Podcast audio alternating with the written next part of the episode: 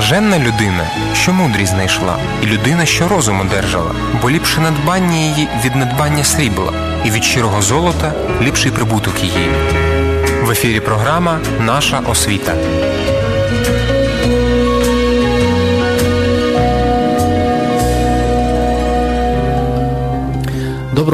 Доброго дня, шановні радіослухачі. Раді вітати вас на хвилях світло радіо Еммануїл. Ми продовжуємо цикл наших передач. Е, ми говоримо, продовжуємо говорити про освіту. Сьогодні наш гість, е, отець Андрій Шиманович, священник Православної церкви України, людина, яка активно займається з молоддю, просвітницькою діяльністю. І сьогодні ми говоримо про радість і християнське просвітництво. Доброго дня, отче. Вітаю вас і вітаю всіх наших радіослухачів.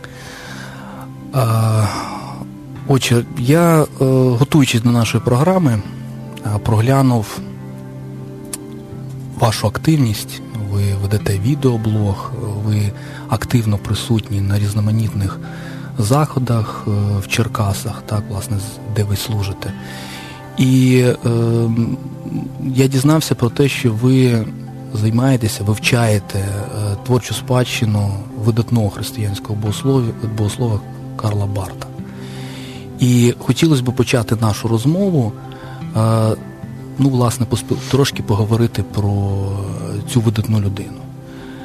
Якщо ми говоримо про Карла Барта, яке його значення для християнства? Ви знаєте, я б сказав, що ну, по-перше, я почав вивчати і ознайомився з спадщиною Барта десь приблизно 10 років тому, і е, це склало на мене величезне враження. Не тільки це є велика особистість і великий богослов, тому що об'єм його праці є великим. Да? Це очевидно для всіх, хто більш-менш обізнаний в цьому питанні, але і його вплив на розвиток християнської догматики, християнського віровчення він просто надзвичайно величезний.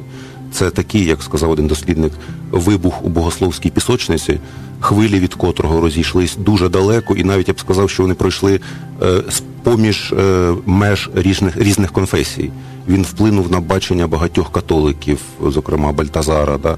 Він вплинув на православне навіть розуміння. Багато хто, до речі, е, з православних е, богословів, біблеїстів дуже шанобливо відгукується про спадщину Барта, про його тлумачення на послання до римлян наприклад, Іоанніс Каравідополос, е, Ярослав Пелікан дуже позитивно відгукується про Карла Барта. Взагалі, е, звичайно, ну, перше, це те, що я вже сказав, це об'єм його праць. Е, за спостереженнями деяких дослідників, тільки церковна догматика, вона, уявіть собі, в сім разів більша, аніж настанови у християнській вірі Жана Кальвіна, да, такий установчий твір отців реформації, і в два рази більше, ніж сума теології Фоми Аквінського. Тобто це монументальна робота, монументальний труд, на котрий у Барта пішло 36 років. От мені в цьому році буде тільки 37, тобто людина працювала над церковною догматикою більше, ніж я живу на світі. І це не може не скласти враження. Тобто ми бачимо, по-перше, приклад такий особистісний, приклад людини дуже цілісної, цілеспрямованої, глибинно укоріненій у своєму покликанні і в реалізації цього покликання в академічному середовищі. Так? От І, звичайно, не можна не сказати про те, що він, скажімо так, заакцентував увагу своїх сучасників, а потім і своїх нащадків на фундаментальних доктринах християнства, котрі на той історичний момент вони вже були трошки в забутті. Якщо ми візьмемо е, так зване ліберальне богослов'я 19-го, початку 20-го століття, е, воно е, трошки відійшло від тих фундаментальних доктрин ранньої церкви котрі були сформульовані в перші століття християнства. І от саме Барт повернув, по суті, все протестантське богослов'я в русло ранньохристиянської догматичної традиції. Він ревно і ґрунтовно і переконливо відстоював такі догмати, як вчення про трійцю, е, непорочне зачаття. Е, Богу людську природу Ісуса Христа, тобто все те, про що писали отці періоду патристики, він фактично оновив возродив і актуалізував, скажімо, в тому контексті богословському, в котрому йому довелося жити і працювати. І тому е, один з православних священників його називає в е, своїх відгуках останній великий отець церкви. Так багато у кого, знаєте, це може викликати якийсь такий когнітивний дисонанс, ну як це так, протестант і отець церкви. Але дійсно багато в чому це так і є. Ця людина дійсно зробила дуже багато задля закріплення, повторюсь, але підкреслю ще раз, фундаментальних доктрин, догматів християнської віри. І тому він безумовно має бути цікавим для православних людей, для православних богословів, котрі цікавляться. І просто православних людей, котрі повинні цікавитись, на моє глибоке переконання, своєю вірою, щоб віра була свідомою, глибокою і так далі. Тому е, це говорити про Барта можна дуже багато, е, дуже цікавим було його життя, перипетії його життя, котрі вплинули на його богослов'я, е, на відхід від ліберального богослов'я. До речі, чому так трапилось? Багато в чому вплив на його світогляд спричинили події початку ХХ століття. Це Перша світова війна. Для нього було, наприклад, великим розчаруванням, що його вчителі богословські і е, наставники підтримали політику Кайзера Вільгельма II. Для нього це було просто виявом, виявом такого інтелектуального банкрутства тогочасної інтелектуальної еліти. Є так так зване звернення 93 німецьких інтелектуалів, котрі підтримали політику Німеччини в тому контексті. Для нього це було неприйнятно. Згодом ми знаємо, що Карл Барт був один з тих небагатьох богословів, котрі е, створювали активну опозицію Гітлеру. Там ми знаємо Барменська декларація, е, Дитріх Бонхьофер, Мартін Німьоллер і серед них Карл Барт. Тобто людина була ще й політично активною. Вона впроваджувала свій християнський світогляд навіть в політичні реалії свого часу. Тому людина безмежно цікава, монументальна, цілісна, спадщина глибока, людині, котра цікавиться християнством взагалі, просто для неї є злочином проходити осторонь таких людей і їхньої спадщини. Ну, власне, коли ми говоримо про Карла Барта, він прямо або посередковано вплинув фактично на все сучасне богослов'я. Безумовно. Тобто тут не це, це людина е, насправді знакова, то і абсолютно не можна. Якщо навіть Е, людина е, або богослов, е, ну скажімо, якщо він займається академічним богослов'ям серйозно, то він обов'язково звертається до Барта з нею. А якщо людина цікавиться богослов'ям, то вона чітко повинна розуміти, читаючи фактично будь-який богословський текст, прямо або посередковано, там Карл Барт присутній. Ну, наприклад, то те, що ви сказали, повернення до фактично розгляду питань, питань цих засадничих питань християнської догматики. Е, а власне, ось е, у мене і витікає наступне запитання. Ви з однієї з однієї сторони е, сказали про те, що Барт він це людина, яка повертається до фундаментальних засадничих принципів християнства, які формувалися на в ранній церкві. А з іншої сторони, він займає активну позицію у і займає цю позицію і рефлексує з приводу, наприклад, Першої, Другої світової війни, фашистської, е, нацистської е, нацистської політики да, на, той час. Здавалось би, така рафінована теорія, як нам здається, да, догмат про Пресвяту Трійцю, догмат про непорочне зачаття і активна е, активна політика. Як поєднуються між собою от ці дві, дві лінії? Висока теорія і практика. Ви знаєте, е, мені здається, це е, такою часто вживаною міфологемою, що така богословська теорія відірвана, начебто, від нашого повсякденного життя, в тому числі соціально-політичних реалій. І ми нам здається, що от е, древні ці церкви вони дійсно рефлексували суто над якимись догматичними питаннями, да? але в той самий час ми знаємо, що найвидатніші, найвпливовіші оці церкви вони були дуже активні в політичній сфері, в тому числі. Якщо можна згадати буквально два приклади, найбільш таких яскравих, я думаю, багатьом відомих. Е, це, наприклад, Амвросій Медіоланський, у котрого був конфлікт з імператором Феодосієм. Котрий фактично втопив в крові бунт у місті Фесалоніки. І після цього Амвросій, будучи дуже впливовим єпископом, моральним авторитетом свого часу, він заборонив імператору, уявіть собі, да, наскільки це принципова була людина, е, приступати до причастя. Я розумію, що є дискусія, скажімо, щодо історичності цих подій, щодо якихось нюансів, але щось таке, щось було між ними, якийсь конфлікт. Тобто, фактично, єпископ, отець церкви, котрий займався доктринальними питаннями, той самий час, як і Карл Барт, також відстоював правду Божу, тоді, коли сильний світ у цього її порушували. Другий приклад, теж такий хрестоматійний, Іоанн Златоуст, у котрого був конфлікт з імператрицею Євдоксією котра фактично його і, на жаль, зжила з цього світу, скажімо так. Він помер в засланні. Знову таки людина абсолютно занурена в божественні реалії, найвидатніший проповідник всіх часів. Я думаю, це не, не дискусійне питання навіть для багатьох протестантських наших слухачів. Але в той самий час це людина, котра мала конфлікт з сильними світу цього. От приклад. Тобто християнство воно є цілісним, скажімо, світоглядом, котрий відбивається і на способі мислення людини, і на способі її дій в повсякденному житті. Тому мені здається, Карл Барт навіть в цьому сенсі діяв абсолютно і мислив, і діяв в руслі патристичної традиції. Так, це цікава, до речі, е, також думка. От фактично ми можемо сказати, що ну, от, якщо б уявимо собі, що перемогла б аріанська доктрина, так? ми б отримали на даний момент іншу антропологію, інше розуміння людини.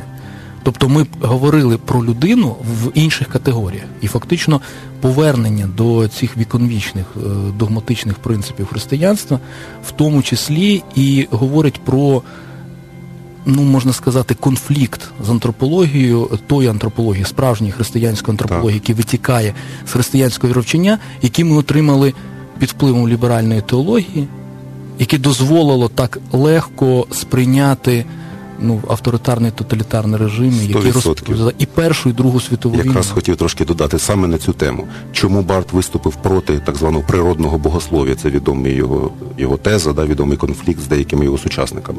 Тому що на його глибоке переконання саме широко розповсюджене природне богослов'я, котре фактично в дечому урівнювало Бога і людини, людину.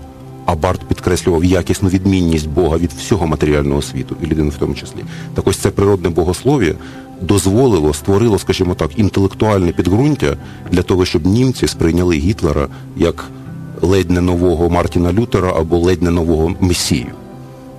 Це було наслідки в тому числі не тільки, але в тому числі і так званого природного богослов'я. Тому для Барта це було і доктринально неприпустимо, і навіть з точки зору гуманістичних там, скажімо, цінностей. От цікаво, от вами, будь ласка, зв'язок, да, начебто високої теорії так. і і реальної практики. Виявляється, що ця висока теорія, вона завжди була, коли формулювалася і в ранній церкві, вона була дуже-дуже і максимально практично наближеною. Так. І от тепер, переходячи, роблячи такий своєрідний місточок від е, Карла Барта до християнського просвітництва, щоб ми з вами поговорили, навіщо так, воно навіщо воно потрібно. Е, Певним чином. Парафразом нашої ну, темат, теми нашої сьогоднішньої розмови є радість і християнське просвітництво. Карл Барт він говорив про те, що справжнє християнство це християнство радісне. Тобто справжній християнин це людина, яка радіє. Чому так? Тому що радість вписана в християнський світогляд. Взагалі, якщо ми почитаємо і детально дослідимо цю тему в новому завіті, я нещодавно робив телепередачу, яку я маю честь вести в наших в межах нашої єпархії. Е, то ми побачимо, що радість абсолютно є невід'ємною складовою християнського світогляду. Я не буду наводити весь перелік цитат Нового Завіту, але і апостол Павло, і в е, деяких промовах самого Спасителя ми це бачимо. Отець Олександр Шмеман, якщо ми вже торкаємось традиції, нещодавньої, навіть православної, дуже багато про це писав. Що християнство є релігія радості. Він пише: не можна знати, що Бог є, і не радіти. Для нього це було нонсенсом. От і дійсно, а, а коли людина, котра займається просвітництвом ну звичайно, вона не може не радіти і не ділитись цією радістю. Ця радість вона виплескується органічним чином з людини, котра є щиро віруючою. Барт писав, до речі, в одному з своїх своїх листів, що е, каже, е, в богословії не можуть бути, е, не можна терпіти сумні обличчя і нудні формулювання. І дійсно, і навіть коли стикаєшся з його особистими листами, і ти ознайомлюєшся з характером цієї людини, ти бачиш, бачиш, що він був людиною іронічною і з почуттям гумору. До речі, не якимсь таким небожителем, як то кажуть, абсолютно простою людиною, котра інколи дозволяла собі і висміяти своїх опонентів. Будь-які людські немічі були йому не не чужими. От, Але ну, я можу сказати з власного досвіду, я намагаюсь, е, скажімо так, зжити тим, що я роблю. Я не можу стати інакшим, ніж той, ким я є. Я абсолютно щиро переконаний, що Бог дав мені таку, скажімо, маленький талант, який я по мірі своїх сил примножую. І коли я цим займаюся, я вам щиро скажу, я відчуваю абсолютно щиру радість від того, що я роблю. Тому що інколи я навіть вже бачу плоди тої діяльності. Люди щиро дякують, люди щиро підтримують. Навіть я не маю на увазі фінансово, там, а навіть якось емоційно, чисто по-людськи, якимись е, словами подяки за все те, що робиться. А це насправді без жодного зайвого пафосу це найкраща вдячність і найкращий стимул, мотив для того, щоб продовжувати цю діяльність. Тому, е, і до речі, той самий Шмеман писав у контексті. Е, апологетики, доведення істинності християнської віри в щоденниках він пише, що люди не переконуються аргументами, вони або запалюються, або ні. І не можна проповідувати християнство і донести істинність його, якщо людина не побачить, що ти цим живеш, і і, і це, цей світогляд дає тобі радість і повноту життя. Що ти тоді проповідуєш? Якесь сумне, безрадісне християнство, котре звужує світогляд, як люди це сприймають, тоді ніхто не буде цього дослухатись і сприймати це як цінність, як щось цікаве для себе. Тому для того, щоб запалити людину радістю, для того, щоб донести, що християнство дійсно може чимось збагатити її життя, треба самому світитись цією радістю. Треба самому жити цим, і тоді ти зможеш зацікавити своїх слухачів. Ну, фактично, це е, заклик Ісуса Христа в Євангелії, та, в Нагорній проповіді, коли він говорить, що ви маєте світити, щоб люди бачили і прославляли Отця вашого Небесного. Да? Тобто, фактично, стати світлом для світу. Я прийшов, щоб е, ви мали не просто життя, а життя в усій повноті. Так, тобто, а, але е, що ми бачимо в реальній практиці, християнській практиці, до речі, багатьох конфесій, ми бачимо велику кількість сумних облич.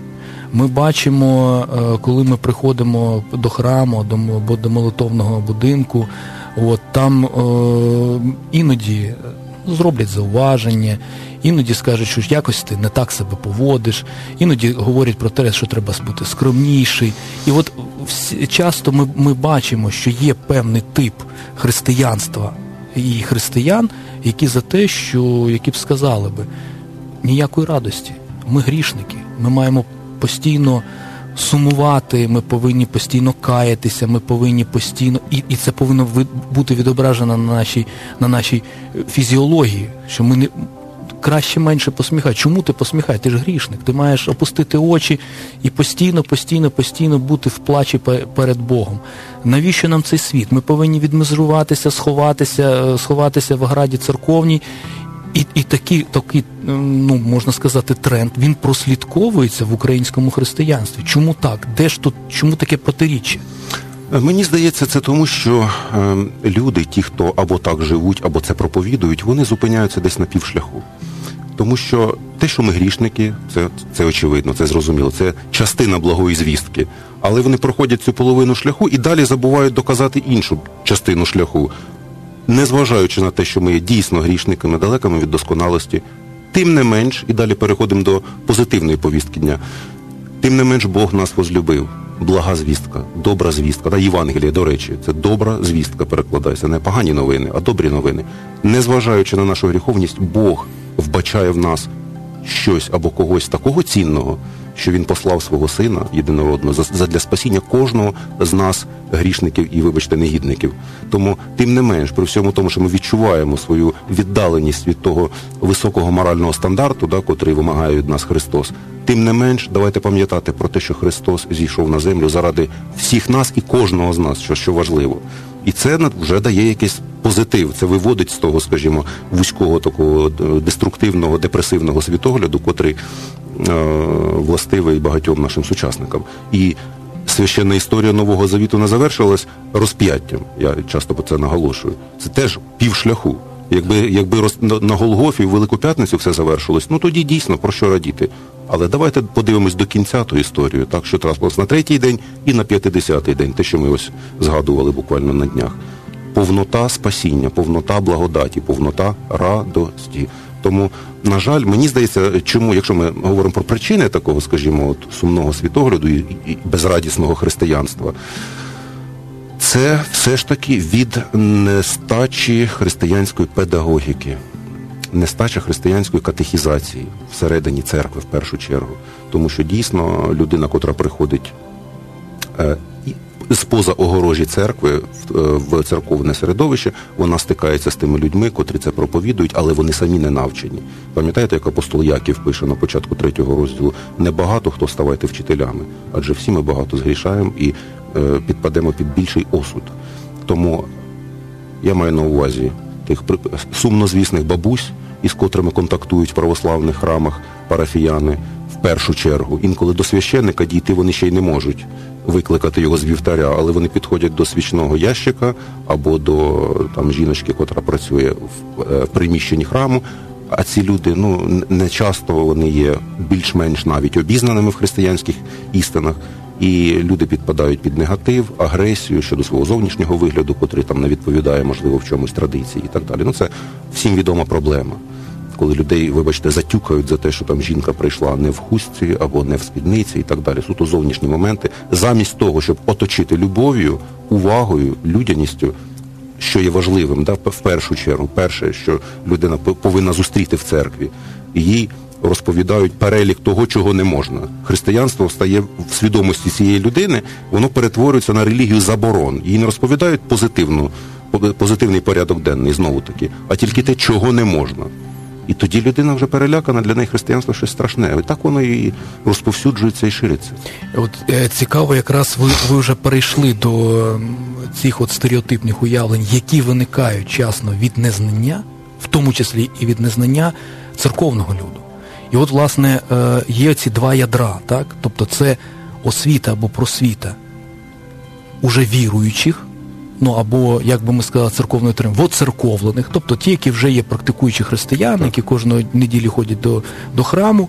Е, Перша частина. І друге це е, розповідь про благу звістку для тих, хто знаходиться ще зовні, які е, цікавиться, які хочуть щось дізнатися, але не є практикуючим, практикуючим християнином. От якщо говорити про Е, моделі просвітницької діяльності з першими і з другими. От на, на чому б вони мали ґрунтуватися? Які інституційні форми, в яких інституційних формах вони мали б вибудовуватися? Все ж таки, щоб євангельська звіста, щоб ядро, оце євангельське вчення, воно стало, ну я не знаю, усвідомленим для максимальної кількості християн. Я думаю, що якщо ми говоримо про людей вже віруючих у церковних, нам варто в першу чергу скажімо, поглиблювати їхню догматичну їхню свідомість. Mm-hmm. Вони вже в межах церкви, і їм треба, е, скажімо, заглиблюватись у історію становлення християнської доктрини, історію церкви, щоб вони відчули себе не просто частину нині існуючої спільноти громади, це теж важливо, але щоб вони відчули історичну тяглість, приємственність російської мови та із древньою церквою. Тому я часто звертаюся до книги діянь, показувати, як церква розвивалася, щоб вони відчули, що це живий організм, тіло Христове, котре е, протягом століть існувало, і там є багато надбань. Якщо ми говоримо про зовнішніх людей, мені здається, в першу чергу варто уникати, як ви доречно написали в анонсі нашої передачі, індоктринації. Треба говорити максимально загальнохристиянською термінологією і риторикою, без щоб це місіонерство в жодному разі не було сприйняте як вузькоконфесійну е, пропаганду. Люди цього не сприймають. Треба е, говорити про, ну скажімо так, загальнохристиянські цінності для про все те, що є спільним для нас, всіх християнських конфесій. Люди більш на це реагують позитивно. Тому що як тільки ти починаєш говорити про суто православне якесь бачення і тим самим, начебто, стаєш в опозицію до інших конфесій, це вже створює якусь е, поляризованість в свідомості людини, і це вже трошки дає негатив. Тому мені здається, треба говорити про загальнохристиянські речі, е, етику, тобто, ну як апостол Петро пише, молоко, тверда їжа пізніше. Тому ну мені здається приблизно так. Хоча хочу застережити, що я не є великим теоретиком щодо того, за яким принципами це треба робити. Я роблю це інтуїтивно. Я не знаю, чи це правильно чи ні. Ну я роблю так, як Бог мені дав. От є передача, наприклад, наша, ну, ще поговоримо про це от в, в Черкасах. Е, вона спрямована в першу чергу на зовнішніх людей. Тому я намагаюся там обходити якісь, скажімо, конфесійні моменти, там міжконфесійні відносини. Але тим не менш інколи треба дати людям і про історію церкви розбавити. Знаєте, щоб це було багатогранна, скажімо так, передача. Там була і догматика, і історія, і етика, і всього всього по чуть-чуть. зацікавити людей, щоб у них трошки-трошки погляд, хоча б запалав, е, зацікавлені. Знаєте, мене не я не ставлю перед собою мету навантажити е, сумою інформації. Моє першочергове завдання показати красу християнства, глибину і пробудити цікавість. А далі людина вже сама знайде. Ми живемо в морі інформації. так, інтернет, соцмережі. Людина сама все знайде, аби запалити це бажання. Е, цікаво, ви також наштовхнули мене на думку, що от коли ми беремо е, послання апостола Павла, тобто вони дуже контекстуалізовані. Тобто, в залежності до, до кого він звертається, Так, так, так, так. до євреїв, які знають закон, до колишніх язичників, до е, освічених, освічених філософів да, античних. І е, також я згадав про цих апологетів, які, е, будучи, маючи висококласну, можна сказати, на той час освіту, а вона була лише язичницькою на той час, вони вміли говорити про християнство мовою античної ерінської культури. Тобто, фактично, вони переводили, вводили в термінологічний ряд, е, ну і говори, говорили про Христа, про християнство, використовуючи античну грецьку. Тобто, це е, так само певним чином приклад християнського просвітництва, який ми маємо, маємо в, ран, в ранній церкві. Безумовно, якщо ми перепрошую, що я перебуваю, якщо ми читаємо Григорія Богослова, то е, буквально цитати з давньогрецьких поетів вплетені в конву його творів. Він просто розмовляє цитатами з Епікура, там Евріпіда і так далі. Тобто для нього це абсолютно природньо. Афінська академія. Якщо ми читаємо Василя Великого, ми знаємо в нього твір, котрий має назву до юнаків про те, як отримувати користь із язичницьких творів. Ми часто кажемо, а чи можна християнам, так замислюємось, а чи можна християнам читати праці інших християн, католиків, протестантів і так далі? Я кажу завжди, друзі, святі отці, котрих ми дуже шануємо, вони читали не те, що інших християн, вони читали язичників і ще й там знаходили користь при правильному підході і осмисленні. А що стосується контекстуалізації, дійсно, знову таки, е, Оріген, наприклад, для того, щоб полемізувати із Цельсом, він спочатку вивчив всього Цельса, що той проповідував, чому він вчив, а вже потім написав працю проти Цельса. Тобто треба вивчити свого опонента, дослідити, не лінуватись, зробити таку інтелектуальну працю, а потім вже аргументовано спростовувати. Ну, в цьому контексті, звичайно, ми не можемо е, не е, наголосити, що тоді і сьогодні християни мають е, копіювати цю модель поведінки. Я намагаюся свого боку от зараз занурюватись у вивчення співвідношення, скажімо, християнства і постмодерного контексту, сучасного філософського, тому що ми живемо в епоху постмодерну, де дехто вже каже пост-постмодерну, ну це дискусійне питання. Але для того, щоб репрезентувати християнство сьогодні на достойному інтелектуальному рівні, без цього не можна обійтись. Інакше це буде профанація, не місіонерство, а чорний піар. Тому що якщо ти будеш це робити якось недолуго, непереконливо, е, від- відірвано від інтелектуального контексту, а ще й проповідуючи це в університеті, е, за християнством, за церквою буде тільки закріплюватись ось це бачення, що це якийсь такий клуб для не дуже освічених людей, скажімо так, м'яко кажучи. Е, Цікава, до речі, річ. Якщо ми беремо соціологічні дані, то е, церква це один із ну, інститутів, яким найбільше довіряє українці. Але якщо ми беремо, наприклад, е, зріс довіру до священника, вона фактично в межах 2-4%. Тобто якась е, дивна річ. Тобто церкві довіря висока довіра, священнику довіра низька. Тобто, от як, як якраз е, заскріпився стійкий стереотип, що священник це е, транслятор чогось застарілого, неактуального, нецікавого, і воно е, війшло на такому, на такий, знаєте, рівень е, побутового а, антиклерикалізму. Знаєте, от е, це На жаль. можливо, це На жаль, це можливо пов'язано якраз з тим, що е, священники, які не неможливо не, нерелевантно, неадекватно комунікують з суспільством, можливо, вони і від, відштовхують людей, е, ну, скажімо, своїм якимось справді ригоризмом, який часто відлякує людей реально від християнства, від церкви. По-перше, хотів би сказати, згадати цитату е, Михайла Черенкова, е, котрого нам, я думаю, дуже не вистачає сьогодні в нашому християнському інтелектуальному середовищі. Дуже шкода, що його переманили, скажімо так. Е, Зараз Сполучених Штатах. Да. От він в одній з праць пише, що сьогодні люди вже не реагують на високі церковні звання. Їх вже не підкупиш тим, що ти є там архієпископ, митрополит, протоєрей. Це все гучні такі пустишки. Сьогоднішні мислячі люди вони хочуть змістовного спілкування. Незалежно від того, який церковний сан це їм доносить. Можливо, навіть і подіакон, якщо він скаже щось змістовне, до нього люди потягнуться. Вже вже це не спрацьовує такий авторитет сам по собі. Розумієте, тому люди шукають змістовних відповідей на змістовні питання. І дійсно, я хотів би сказати, що проблема є така, що наше е, духовенство. Я не хотів би себе розтотожнювати, скажімо. Е, я змушений якусь мати і, скажімо, корпоративну етику. Але правда є правда. Багато хто з наших е, з моїх колег, з моїх співслужителів, вони очевидно не допрацьовують.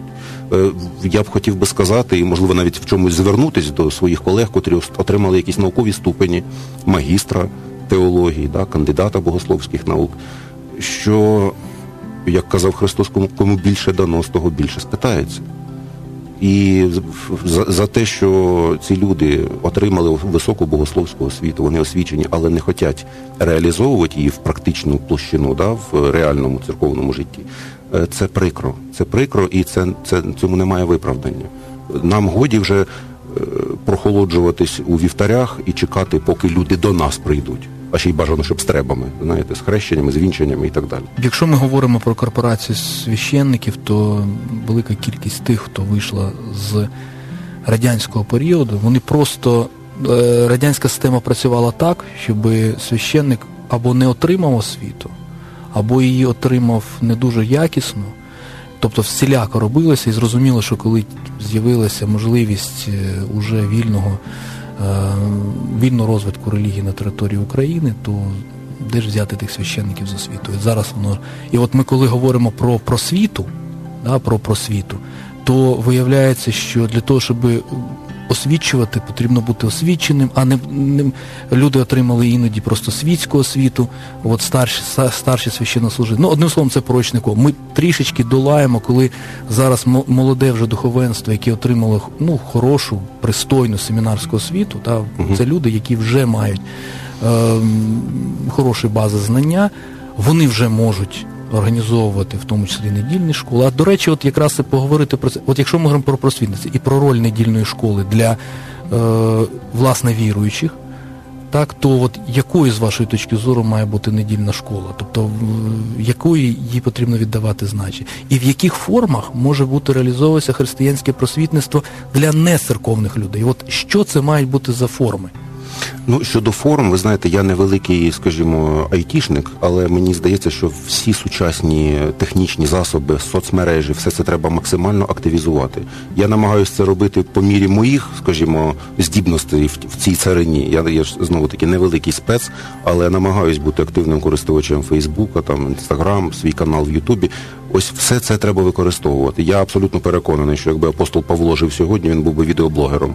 Він би використовував все для розповсюдження Євангелія. Це абсолютно стовідсотково. От тому е, мені здається, це дуже важливо. А що стосується недільної школи, чесно казати, я не дуже вмію працювати з дітьми. Я маю педагогічну освіту. Але у мене були спроби, е, скажімо, вести недільну школу для дітей. Ну, це не моє. Мені простіше, от я відчував собі силу, там талант, якийсь скромний, працювати з дорослими людьми. Е, я ще тільки працюю над тим, щоб серйозні речі вміти донести на пальцях. Просто це теж талант.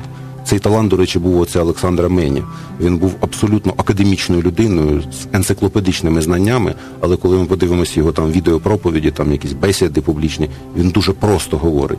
Це теж треба вміти. Я над цим працюю. Я сподіваюся, Бог дасть мені розуміння, як як це теж е, втілювати і робити. От Тому різні способи, різні методи, але в інформаційну еру треба залучати абсолютно не цуратись, користуватись будь-якими технічними засобами, винаходами і так далі. Все це, що є, це все не якась диявольська спокуса. Не можна винайти щось проти волі Божої. Якщо воно з'явилось, треба це покласти на служіння для слави Божої і користі людей. Е, ви у вас е, активний ну, якраз канал на Ютубі. Ви ну, фактично пропонуєте своє розуміння, доносите свої думки. От чи е, має якийсь зворотній зв'язок? От ви відчуваєте, ви, ви як відчуваєте, наскільки впливає це на на те, щоб ну як як ви бачите зворотній зв'язок від людей, які дивляться ваші ваші блоги? Я не можу похвастатись якоюсь великою кількістю переглядів. Ну, взагалі, ми завжди ж пам'ятаємо, ми живемо в секулярному, в секулярну добу, як Чарльз Тейлор, да, його робота називається секулярна доба. Тому не варто очікувати великі тисячі переглядів, ну і навіть гнатись за ними. Ем, це просто подяка від окремих людей, котра висловлюється там по телефону, у вайбері, в Фейсбуці і так далі. І в принципі, це я ж кажу, казав вже, це найкраще заохочення, найкраща подяка, мені здається. От і все. І крім того, мені здається. Крім того, що релігійна тематика взагалі не дуже популярна, крім того, я ще й свідомо обираю не найменшу категорію, найменший сегмент з усіх церковних людей. Це люди інтелігенції, люди мислячі. Мені хотілося працювати для них. І я е, віддаю собі отчет, що, що їх небагато, їх невеликий відсоток. Тому про якусь надмірну популярність мова не йде. Але принаймні, принаймні мене тримає в тонусі те, що я й сам збагачуюсь, я сам отримую від цього задоволення. Інакше б е, я просто не витримав такої, скажімо, навантаження, такої напруги постійно писати передачі, якісь лекції в університеті, там тематичні і так далі. Мені самому це дуже цікаво. Відгуки від людей поступають. Не скажу, що це шквал, що я там дуже популярна людина, але що є, то є, слава Богу, за все. Як апостол Павло писав, благодаттю Божою є те, що я є. Ну але е, ви це робите і це і це добре. Чому? Тому що це, на, насправді дуже часто ми зустрічаємо позицію, що ви знаєте, це не настільки важливо. Головне це богослужіння, головне це молитва. І от в кінцевому підсумку ми втрачаємо цю інтелектуальну спроможність християнства. Та, Тобто е, формується стереотип, що християнство це для простачків, тобто це для неосвічених бабусь. І, і коли е, люди дізнаються, наприклад, що людина християнин є там. Кандидат, доктор наук, професор там універс... університету, то дивуються, а що ти там робиш? Так? Тобто, фактично, ми ми бачимо, що сформувався певний стереотип про інтелектуальну неспроможність християнства. Тобто атеїст Оце людина, яка прийняла свідомий вибір на основі наукових даних. А як це може бути науковий християнин? Це це і формується от такі, от е, і, і тут якраз в контексті того, що християнство через християн слабко на території України це абсолютно чітко можна свідчити, дуже слабко комунікує з суспільством. І ми бачимо, що недостачу цього християнського просвітництва для того, щоб принаймні е, нівелювати найрізноманітніший шлейф стереотипів, що християнство це ось таке щось сумне, щось таке непривабливе, на, на жаль, яке існує в українському суспільстві. Більш та, та, та. Більш того, часто це ще й проповідується як норма, і коли людина починає піднімати тему щодо необхідності більш інтелектуального християнства, це ще й засуджується наш Бог є Бог простоти і так далі. Ця вся риторика. Ви розумієте, це дуже дуже небезпечна штука, тому що ми християнство, ну нам треба, скажімо, тримати баланс, не занадто раціоналізувати християнство, не е, не виймати з нього цю містичну складову, да, щоб не відбулося десакралізації. З іншого боку, все ж таки підкреслювати, що розум це теж знову таки не диявольська винахід. Да? Це Бог дав розум, і треба примножувати своє осмислення християнства. Християнство це релігія, котра витримає випробування е, інтелектом будь-якої потужності. От і ну. В принципі, я з вами згодний. Треба якось баланс цей витримувати і е, скажімо, руйнувати ці стереотипи. А для цього нам потрібні священники, єпископи, пастори, котрі будуть такими криголамами, котрі будуть ось іти по цьому християнському середовищу і е, ламати ці стереотипи, і і насаджувати в своїх е, церквах, в своїх спільнотах, громадах. Таке бачення, що освіта це необхідно, тому що інколи е, навіть буває так, що я знаю, що є це проблема, є це проблема і е, в протестантизмі, коли молоді люди зрощення лідерства. Да? Молоді люди трошки зростають у церкві і мають намір вступати в семінарії протестантські. Да? Інколи ці ініціативи прихлопуються, як дещо навіть начебто не потрібне і так далі. Те саме інколи буває і в е, православних громадах. Я теж з цим стикався. Наша тобі семінарія, наша тобі академія, там вивчають всяку філософію. Це цитата і так далі. Тобто такий антиінтелектуалізм, на жаль, сьогодні він не має конфесійних меж. І тому всім нам разом, знову таки, всім християнським спільнотам в цьому напрямку треба консолідувати свої зусилля для того, щоб це подолати. Це неприпустимо. Е, до речі, цікаво, цей антиінтелектуалізм, він е, часто. Скажімо, обґрунтовуються і кажуть, ну дивіться, апостоли, це ж були звичайні люди, рибаки там і і все. Особливо і все, Павло. І все. А, а от так, ну крім того, якщо якщо е, ми беремо Павла, то можна сказати, що ця людина була ну, академіком своїх часів. Да, да, тому я кажу, да. Людина, яка говорила єврейською, арамейською, латиною, грекою, так, яка мала точно зрозуміло язичницьку і равіністичну освіту, так? Тобто це людина, яка могла говорити з будь-ким на його мові, на його рівні, використовуючи його словниковий апарат, і тому е, апостол Павло це фактично апостол народів, да, через якого е, християнство від секти іудаїзму в ранньоапостольський період стало окремою традицією вже за часів апостолів, в пізньоапостольський період. Так. Тобто, фактично, ріс в геометричній прогресії завдяки якраз проповіді апостола Павла. Тобто, це е, ну, історичні факти, на які ми і, і апостол Павло зрозуміло, що він постійно намагався так говорити про е, ну, сміряти себе. Да? Тобто він по відношенню до до себе невисокої думки був, але е, коли ми навіть читаємо його тексти, це непрості тексти для прочитання. Це такі повновісні. Але з іншої сторони, навіть якщо ми беремо апостолів, як сказав один е, мій знайомий, він говорить, що мені байдуже ким були апостоли, але вони три з половиною роки мали очної семінарії з самим Богом. Тобто три з половиною роки їх сам Бог вчив, да, е, як вірити, в що вірити. І дивіться, і державний іспит провалили. Да? Потім була перездача після Воскресіння між Воскресінням. Да, була перездача.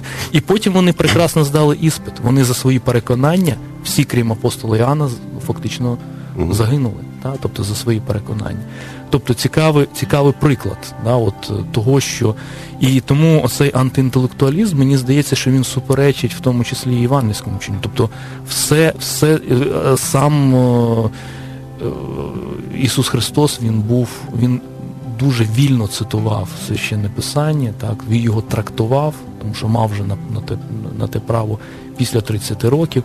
І е, от справді прикро, коли ми бачимо, бачимо такі ставлення до будь-якого знання, як до того, що якимось чином навпаки відводить відводить від християнства. Навіть якщо ми візьмемо, скажімо, підемо в обидва боки від нового завіту, або заглянемо в старий завіт, або в патристичну традицію, ми бачимо те саме. Згадаємо Моїсея, котрий був цитата, навчений всій мудрості єгипетській.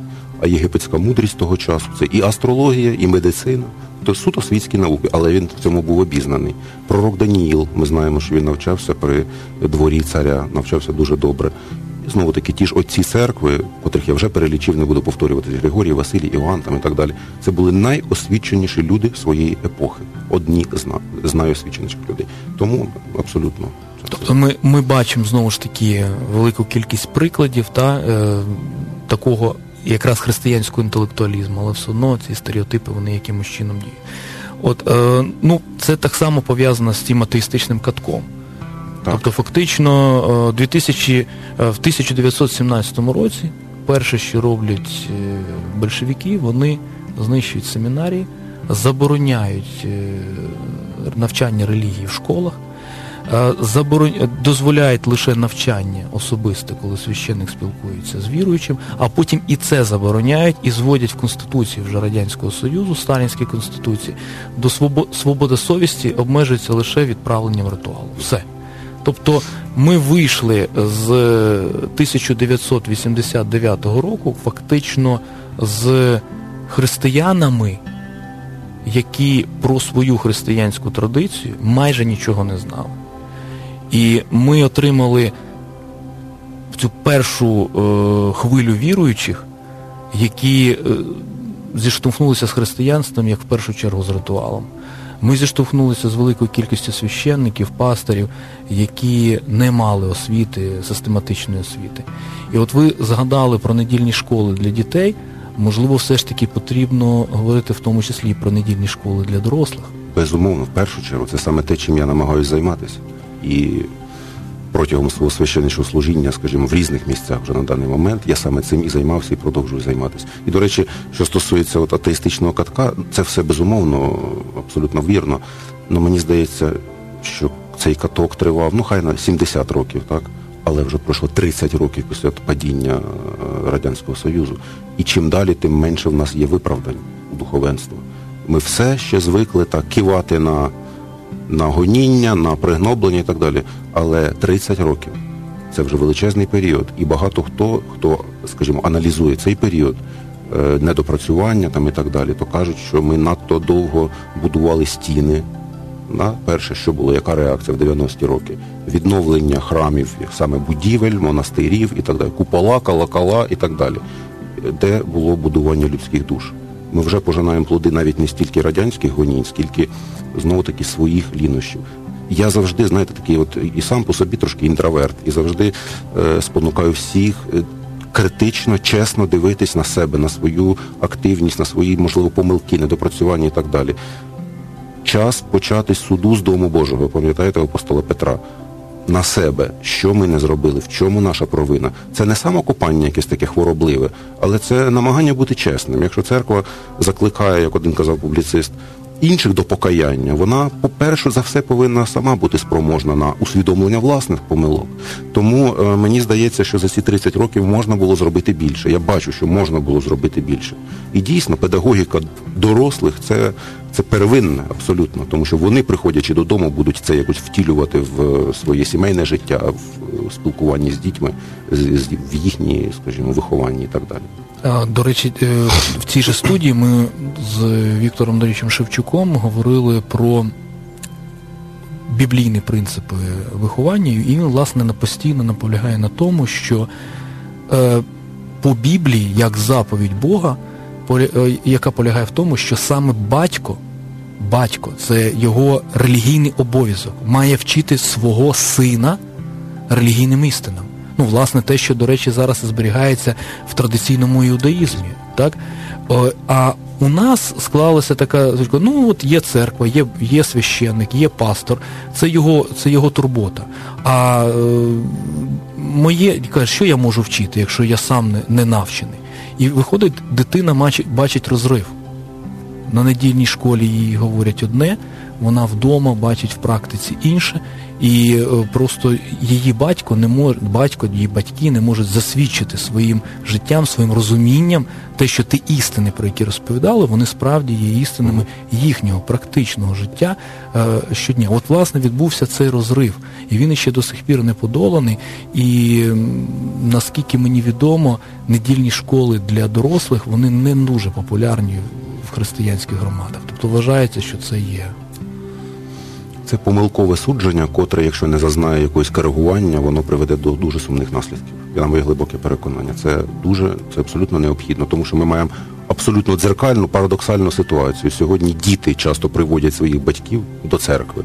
Інколи так буває, коли вони почують щось десь там в, в середовищі спілкування там своїми однолітками чи в дитячій недільній школі, і батьків, котрі дійсно були там атеїстами, да, потрошку починають це абсолютно щось таке хворобливе і спотворене.